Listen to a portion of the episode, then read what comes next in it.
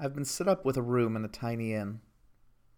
The mattress on my temporary bed is hard as a rock, but after what I've been through, it feels like I'm lying on goose feathers. Tree bark is strange. The people here stared at me as I stumbled through their town's entrance, past a stable packed with horses. I thought someone would rush up to help me. I can see myself in a mirror now, and I look like I'm near death. But everyone kept their distance. Not too far into town, I came across the building I'm in now. A wooden structure, slightly bigger than the other buildings, and yet still small, with peeling paint across the entrance that just says Inn. No name, not Tree Bark Inn or anything, just Inn. I walked inside. The woman at the desk was looking down at what seemed to be paperwork. I'll be with you in just a moment, she called out to me. With all my strength, I walked up to the desk and said in a raspy voice, Please, I need water. Food. I'm dying. The woman looked at me with an irritated look on her face. I thought she'd send me back out to the street to die. Then her expression changed when she looked at my jacket. No, stared at my jacket. At the strange patch with the two headed hawk soaring over the sunrise. A smile creeped on her face, but her eyes weren't smiling. They looked intense. What does she know? What does this patch mean? I wanted to ask, but something in the pit of my stomach told me it would be a very, very bad idea to let on that I don't know what it means. She gave me the key to this room, along with a pitcher of water and a basket of bread. Didn't ask for anything in return. The bread is hard and stale, but I can't complain. I'm trying to eat and drink slowly, gradually reintroduce the idea of nourishment back to my body. I faintly remember that eating or drinking too fast after going so long without was dangerous. Hell, if I can remember where I heard that, though. Just woke up. It's dark out now. Try to get back to sleep so I'll be awake during the day, but I can't. Still feel compelled to record. If something happens, I want people to know. I need to see if there's a store that sells batteries I can use for this recorder. Can't think of what the batteries are called, but I need those tiny, thin, circular ones. I can't imagine there's much life left in this poor thing. Wait. What's that? I see shadows, movement out the window. There's a small group of people gathered outside the inn. I'm on the upper floor. Hopefully, they don't see me. One of them's pointing in my direction.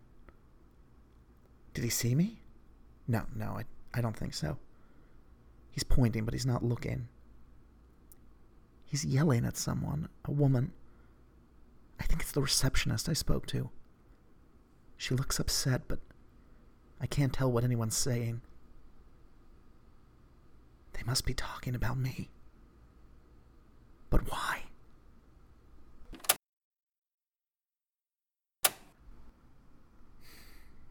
I fell back asleep. I'm still in my room, so that's good. I thought an angry mob might come and drag me out of my bed but nothing happened. There's fresh, well, there's more bread on the table now, as well as some cheese. Hard as a rock, of course. I can't help but wonder if they're poisoning me. But it's either that or starve to death. Might as well eat it. The woman isn't at the front desk today. There's someone else a bald man with a bright scar running down his left cheek that somehow looks like it's both old and fresh at the same time. He glared at me with narrow eyes as I came down the stairs to explore the town, but didn't say anything. I said nothing to him. Just walked out the door. Was he the man screaming and pointing at me last night? The town was emptier than it had been yesterday when I arrived. And I thought I was just delirious, but the more I think about it, the more I'm sure. I didn't see a single familiar face from yesterday. Now, I'm sure I didn't see everyone who lives in Treebark, but still, a town this tiny, you'd think I'd see a few of the same people. Anyway, I walked through the town, taking care to avoid getting close to anyone. Most of the houses were just that. Uh, not many stores or businesses, just wooden buildings for people to live in. I thought about knocking on a door, trying to have a conversation with someone, but something kept me back. Eventually, I found what passed for a store. It had a sign hanging from the door that read Treebark General Store in fresh red paint. I wonder why the inn didn't fix up its own sign when they clearly have the supplies. I carefully opened the door and was greeted by a surprisingly cheerful face. Hey there, welcome to Treebark General Star! The red faced man practically shouted at me. He was short, with a thin, receding hairline, but what hair was still on his head was dyed a bright blue. He was dressed in bright colors, very different from the drabness of everyone else in town. I was taken aback. Why was this man so different from everyone else here? Uh, I'm just looking for some supplies, I told him. I'll be moving out soon, don't worry. I betcha will, I betcha will! He was still shouting and winked at me.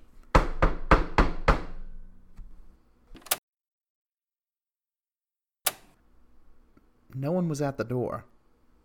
Just a basket of food. More than food, I'm, I'm looking at a feast meat, fruit, soft, warm bread. I want to eat it so badly, but something's not right. I have a terrible feeling about this town. So, I was in the store. They had the batteries I needed, surprisingly. That man knew what I needed without me having to show him the recorder. I think he knows more about me than I could begin to imagine. I also found a canteen that I filled up from a well out by the store, along with some other supplies that'll be helpful as I move out. I can't stay in this town. Once again, I wasn't asked to pay anything. I tried to offer some sort of trade. I told the man I could help out in his store for a while in exchange, but he wouldn't hear it. No, sir, no, sir, he said, still grinning wildly. Happy to be of service to a man such as yourself. Then his eyes darted around and he lowered his voice. This town doesn't see it yet, but they will. You mark my words, he whispered to me. His hand slid across the counter, and when he removed it, there was a scrap of paper with the same insignia from my patch crudely drawn. Two headed hawk over a sunrise. Although now I'm wondering if it's meant to be the sun setting. I looked at him, astonished. What did he know? I wish I could stay longer to teach them a thing or two, but I know how important it is for you to be moving on. I just left. I didn't say anything. I wish I had. I should go back. I should. Wait. There's something going on downstairs. Lots of shouting. It sounds like furniture is being thrown across the room and. No. Was that a gunshot? Damn it, I'm not ready. I, I'm gonna hide the recorder in the secret pocket on my jacket. I, I don't think anyone besides the store owner has seen it. Slip the batteries in there too. I can't fit the canteen or the first aid box. Let, let me see. Yes, there we go. One of the floorboards is loose. I can stuff it under. Damn, they're coming up the stairs. Uh, just a minute. Wait, no. What are you? About time you took that son of a bitch out. If you hadn't wasted so much time with the girl, I would have been here sooner instead of cleaning up your mess. All right, all right. Take him down to holding, but don't kill him. Not yet. Tell me when he wakes up.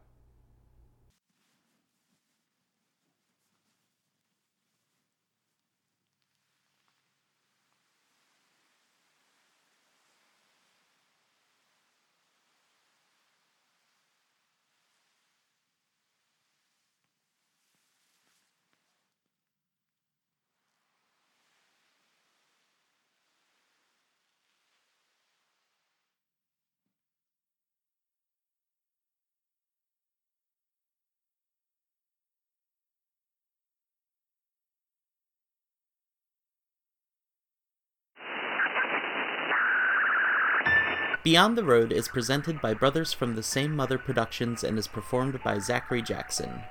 This episode also featured the voices of Ryan Milliner and Tess Garrett. Beyond the Road is written and produced by Charlie Johnson. Music by Andrew Dickinson.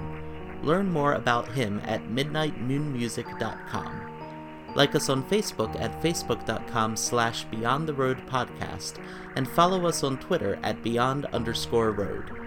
Email us at beyondtheroadpodcast at gmail.com.